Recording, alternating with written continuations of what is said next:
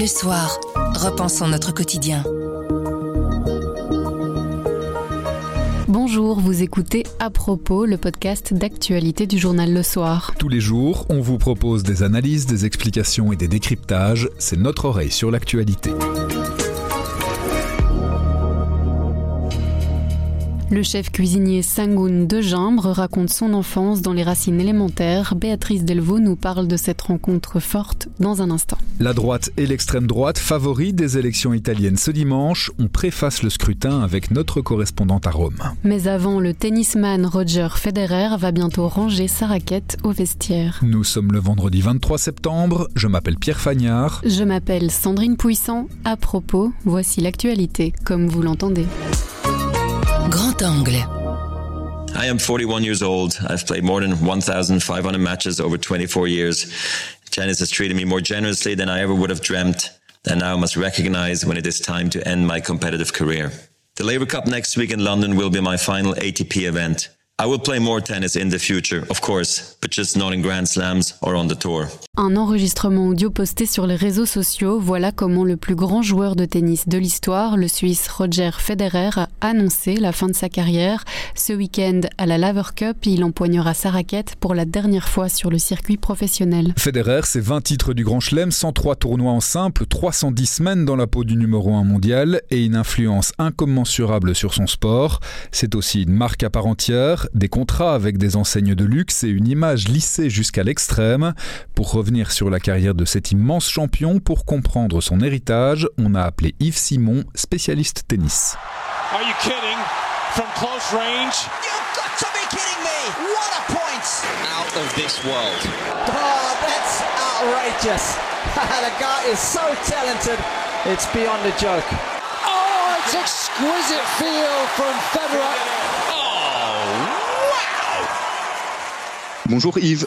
Bonjour Pierre. Que peut-on encore trouver comme euh, adjectif pour euh, décrire la carrière de Roger Federer? Alors là, vous, avez, vous avez le temps, là, euh, je vais citer tous les adjectifs possibles. Non, étonnant, inimaginable. Pour être sérieux, euh, si on met un peu les mots euh, classe et tennis ensemble, je pense que tout le monde, le monde entier, pense à Roger Federer. Et ça, c'est une marque qu'il a déposée inébranlable sur le tennis. Une marque unique. On a beau parler de Rafael Nadal, Novak Djokovic, Andy Murray. Ce sont d'incroyables champions. Il ne faut surtout pas les sous-estimer. Mais je pense que Roger Federer a dépassé le cadre du tennis. Il a déposé une empreinte. C'était le premier, on va dire, qui a amené le tennis à un si haut niveau. Il a peut-être été euh, dépassé dans certains chiffres euh, et va encore l'être. Donc il y a des records qui sont battus, mais voilà. Et lui, il a amené le tennis d'abord à un niveau exceptionnel, a donc inspiré euh, des générations et des générations. On avait quand même des monstres avant qui s'appelaient Agassi, Sampras, euh, Borg, euh, Lendl, McEnroe. Mais voilà, il y a Roger Federer qui est au-dessus de tout ça, au-dessus de la génération actuelle, au-dessus de la génération à venir sans doute, sauf bon, on verra bien ce que Alcaraz nous apporte. Mais voilà, il a amené le tennis euh, à un autre niveau, que ce soit dans la classe, euh, dans l'aisance, euh, dans les coups inventés. Je veux dire sa manière d'être, sur et en dehors des cours, dans sa disponibilité pour certains médias aussi. Ce qui est de, de formidable avec Federer, c'est que c'était tout était simple tout paraissait simple et ça se résume quelque part en quelques mots classe, passion, une passion incroyable et le jeu. Euh, c'est quelqu'un qui, euh, jusqu'au bout, jusqu'à ses 41 ans, parce que je pense qu'il arrête parce que c'est ses, genoux qui le lâchent, mais il aurait bien aimé encore jouer, simplement jouer au tennis. Le jeu, simplement, le Roger Federer euh, sportif, c'est quel type de joueur de tennis? Un joueur capable d'évoluer sur absolument tous les terrains, capable de tout faire? Il avait certainement une surface de prédilection qui était euh, le gazon. Donc c'est à Wimbledon qu'il a forgé sa légende, puisqu'il a gagné huit titres, mais il était capable de jouer sur toutes les surfaces. On n'atteint pas tel palmarès et on n'est pas capable de jouer sur toutes les surfaces, mais effectivement, sur le gazon, euh, c'est là qu'il faisait parler sa magie, parce qu'il avait un service euh, exceptionnel, il, avait un revers, euh, enfin, à une main. C'est drôle de dire, il avait, hein, parce qu'il a toujours. mais bon, voilà, euh, on va devoir s'habituer à parler euh, avec un peu au, au passé de Roger Federer. Ce qui reste par-dessous tout, c'est que il il faisait faisait paraître que le tennis était facile, alors que Roger Federer n'est pas venu, n'est pas né Roger Federer. Il faut se rappeler, et, ça c'est très drôle à rappeler par rapport aux jeunes joueurs belges, Olivier Rotus, Xavier Malice, lui mettaient des tôles chez les juniors. Donc, euh, il mettait des 6-0, 6-1 à Roger Federer, qui a appris à travailler, avait ce, talent, mais bon, il a fallu mettre toutes les pièces du puzzle ensemble. C'est un joueur qui s'énervait beaucoup quand il avait 18, 19, 20 ans, euh, qui avait tendance à être très frustré parce que il avait déjà ce talent fou. Mais voilà, il fallait canaliser, il fallait trouver le bon fil. Et donc, ça doit donner aussi du courage à certains qui commencent le tennis euh, et qui envisagent de faire une carrière. C'est que tout euh, ne tombe pas d'un seul claquement de raquette. Euh, il faut du travail et, et voilà, le puzzle s'est mis en place. Et d'ailleurs, Roger Federer est d'une maturité assez tardive par rapport à Rafael Nadal, par exemple, par rapport à Carlos Alcaraz. Roger Federer, à 19 ans, n'était pas encore Roger Federer. Donc voilà, ça, il faut se le rappeler aussi. C'est un immense champion, mais qui a bossé pour devenir ce qu'il est qui a beaucoup travaillé son mental, j'allais y venir, le Roger Federer euh, sur euh, le circuit des jeunes ou au tout début de sa carrière, c'est un joueur qui casse des raquettes, qui s'énerve euh, très très loin du modèle de classe qu'on a tous en tête aujourd'hui. On a tendance à l'oublier, hein, on oublie vite ce genre de choses, mais c'est tout un travail qui a été fait avec son, son encadrement. Et donc voilà, ça, ça part d'un boulot. Effectivement, je pense que la plus grosse évolution, c'est gestion mentale, gestion des émotions. Il a compris qu'il devait revenir à la base. Et je pense pense que les gens ne s'imaginent pas euh, ce de gagner un match de tennis quand on est tout seul dans, une arène face à un adversaire, face à 20 000 personnes. Ça, c'est David Goffin qui dit toujours, c'est toujours plus facile de gagner un point de son divan, mais quand on est là au milieu de l'arène, c'est pas si évident. Et je pense que c'est ça qui a fait tilt euh, dans, l'esprit du jeune Federer. C'est un jeu.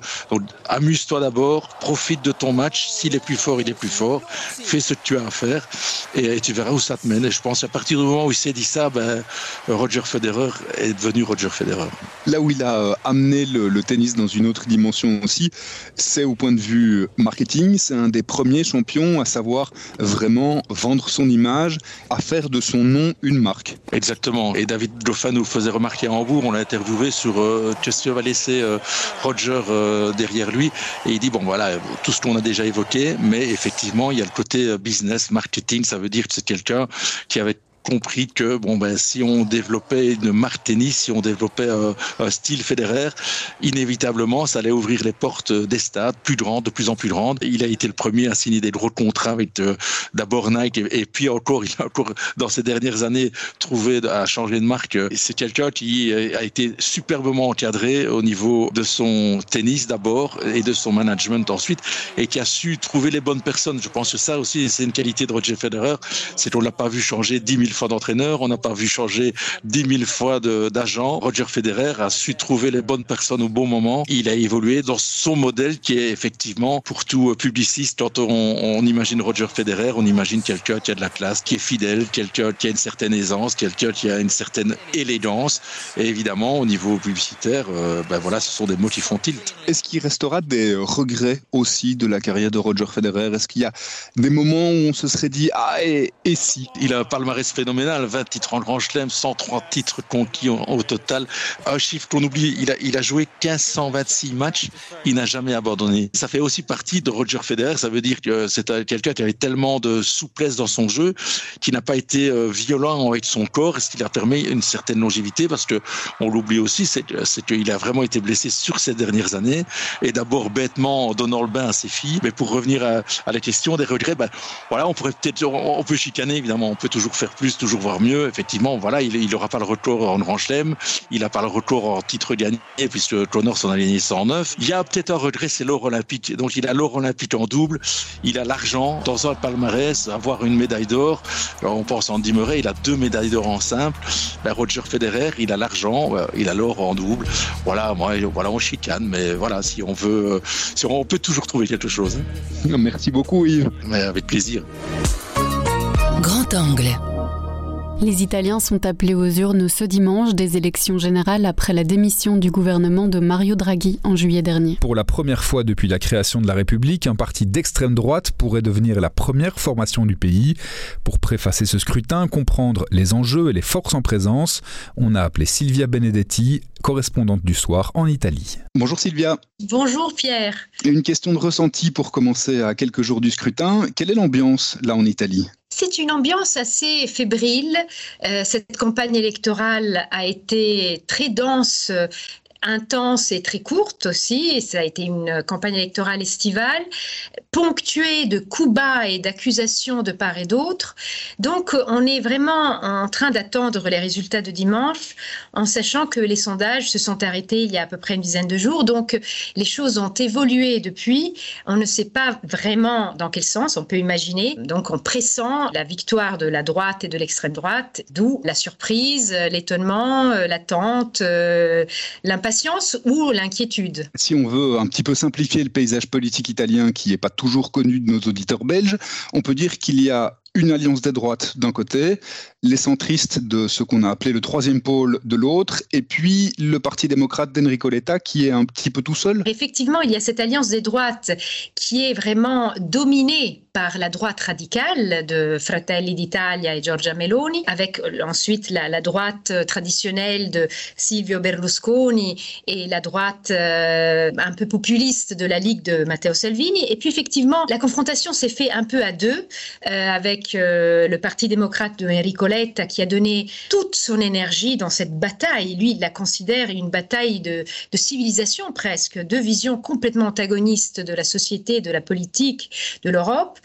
Il y a le troisième pôle fraîchement constitué par l'ancien Premier ministre euh, Matteo Renzi et son ami, ennemi, disons, Carlo Calenda, qui est un libéral, centriste, euh, modéré.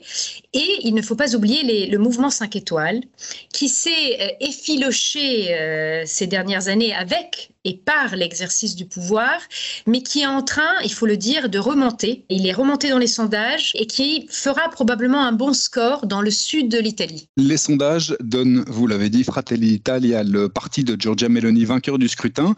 C'est quel type de personnage, Giorgia Meloni? C'est une romaine typique, typiquement romaine, qui a un franc-parler assez exceptionnel, qui est très peu politique, très authentique. Elle donne l'impression de faire ce qu'elle dit. Elle a un passé qui peut être euh, relié au fascisme, puisqu'elle a fait partie d'une organisation de jeunesse liée au mouvement social italien, qui était un parti post-fasciste. Il n'existe plus, mais donc c'est son terrain, disons, de jeu initial. Elle dit qu'elle a euh, absolument changé de cap. Ça reste une droite dure conservatrice, ultra conservatrice, par moments eurosceptique. Elle milite pour la défense des intérêts nationaux italiens, très nationaliste. C'est une droite souverainiste et populiste, mais je ne dirais pas que c'est une droite fasciste. Elle-même renie ce passé national. Autre personnalité qui risque d'animer ce scrutin, Silvio Berlusconi, qui est toujours là. Ces élections, ce sera peut-être le, dernier galop du Cavaliere Oui, je, je, pense. Il va fêter ses 86 ans quelques jours après le scrutin. Il est en train de mettre toute son énergie et son enthousiasme dans cette campagne électorale. Il n'arrête pas de dire, ce qui est vrai, que la présence de son parti, Forza Italia, est une garantie pour euh, le profil atlantiste, européiste et hum, modéré et chrétien de l'Alliance des droites. Il faudra voir si ces trois partis dont on a parlé, donc euh, le parti de Berlusconi, de Giorgia Meloni et la Ligue de Matteo Salvini, sauront faire face à leurs euh, différences, parce que ces trois partis très différents. Vous avez parlé d'une campagne électorale extrêmement courte. Quels sont les grands thèmes qui ont dominé avec une droite très forte, on peut imaginer des thèmes traditionnels de la droite, la sécurité, l'immigration Exactement. La droite a beaucoup misé sur ça. Donc le contrôle des frontières. Giorgia Meloni propose un blocus naval au niveau européen. C'est, disons, le cheval de bataille aussi de Salvini, qui rêve secrètement de devenir le prochain ministre de l'Intérieur. Mais il y a aussi, vous savez, l'Italie, comme beaucoup d'autres nations européennes, est confrontée à une crise économique, à une inflation galopante, une flambée des prix de l'énergie. Donc les, Italiens sont inquiets. Ils sont inquiets pour leur avenir. Les petits commerçants, les artisans, les entrepreneurs sont inquiets. Donc euh, une thématique qui a vraiment dominé la campagne, c'est la crise énergétique et la guerre en Ukraine. Donc euh, politique étrangère. En sachant, et, je vous parlais des différences entre les, trois partis de l'alliance des droites, que Giorgia Meloni est très atlantiste, donc défend la politique de sanctions position adoptée par Bruxelles et Silvio Berlusconi aussi, mais Salvini a plusieurs fois remis en question cette politique puisqu'elle nuit, dit-il, au système économique national. D'où il faudra voir comment ils s'arrangeront en cas de victoire. Pour terminer, on sait qu'en Italie, comme en Belgique d'ailleurs, on peut prendre parfois un petit peu de temps pour former un gouvernement. Ça pourrait encore être le cas cette fois-ci? Oui, tout dépendra du résultat du scrutin. Si les droites gagnent avec un, euh, vraiment de façon triomphale, alors ça va être plus facile pour elles de constituer et d'imposer un gouvernement. Mais il faudra voir aussi les éventuelles alliances post-élection du côté de la gauche, du centre-gauche. Le Parti démocrate et le mouvement 5 étoiles étaient alliés. Ils ont rompu après que le mouvement 5 étoiles ait fait tomber euh, l'exécutif de Mario Draghi. je me demande qu'est-ce qu'ils vont faire après le scrutin? Est-ce qu'ils vont renouer leur ancienne amitié ou pas du tout? Dans ce cas, il y aura un contre-pouvoir à la droite assez important. Même chose pour le troisième pôle. Est-ce qu'ils vont renouer leurs euh, anciennes affinités électives avec euh, le camp de la gauche? On, verra. Euh, ça pourrait prendre effectivement du temps, en sachant que le président du Conseil, Mario Draghi, essaye d'accomplir le plus possible avant son départ pour laisser les choses en ordre. Il a ce sens des responsabilités. Il veut vraiment laisser aux, aux successeurs une situation qui ne soit pas trop bancale. Et on suivra ça évidemment avec beaucoup d'attention. Merci beaucoup Sylvia. Merci Pierre. Le chef étoilé Sang-Hoon de Gimbre se raconte dans nos colonnes pour les racines élémentaires. Et il l'a fait sans phare. Cette rencontre a surpris et marqué nos collègues qui l'ont réalisé, Anne-Sophie Lorquin et Béatrice Delvaux. Elle parle d'un entretien en forme de déflagration. Béatrice nous raconte. Sangoun de Gimbre, c'est notre euh, cuisinier phare en fait. Comme un Coréen qui est plus wallon que les Wallons. Il a le restaurant L'air du temps, restaurant étoilé. C'est un homme qui a fait par sa cuisine, par son innovation, le soin qu'il met à tous les détails, qui est un peu l'incarnation de la cuisine excellente. Et il s'est d'abord euh, fait connaître parce qu'il faisait de la cuisine moléculaire un des premiers à le faire. Et maintenant, il est surtout connu pour euh, cuisine végétale avec un jardin énorme. Donc, il a aussi là-dessus été précurseur il y a une vingtaine d'années euh, en mettant son jardin proche de son restaurant.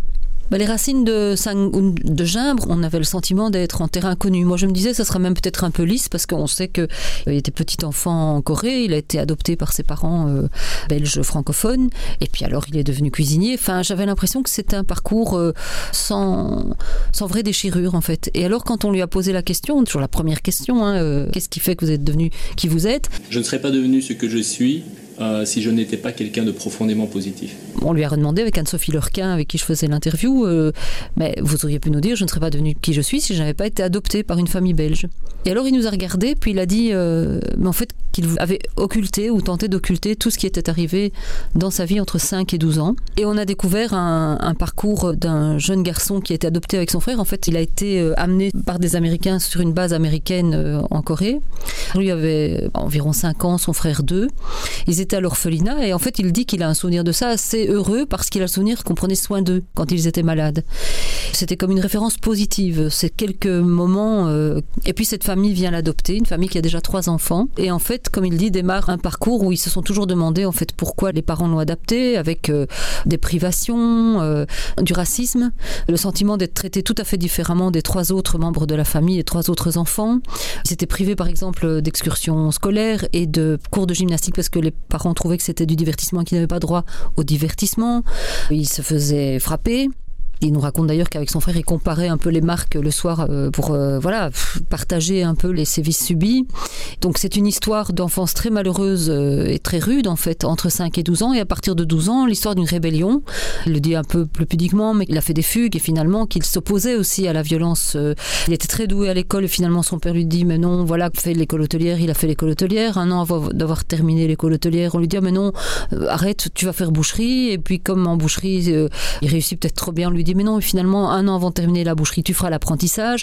Enfin, comme il dit, c'était une, relation très dégradante, très violente. Et puis, il trouve son chemin euh, par la cuisine. Nous, on était impressionnés par la révélation, en fait. On, et on lui dit, mais bon, pourquoi est-ce que vous avez décidé de le dire? Et, et, il a dit, oh, mais je, j'ai beaucoup réfléchi à cette question avant de commencer l'entretien. Et puis, je me suis dit, on verra comment ça se passe, on verra qui j'ai en face de moi, on verra. Je, je me fierai à l'instant. Et je crois qu'il avait envie de, de, faire que les choses soient dites et de ne plus en faire un trou noir dans son histoire. Il dit d'ailleurs quelque chose de joli pour nous en fait aussi, qu'il a finalement lui fait des racines inversées. C'est-à-dire qu'il sait ce qu'il est, mais il ne savait pas d'où il venait. C'est comme si un arbre, on connaissait le feuillage et qu'il construit ses racines après coup. il dit que finalement, c'est joli aussi pour lui de pouvoir imaginer son histoire à partir du flou de celle qu'il connaît vraiment.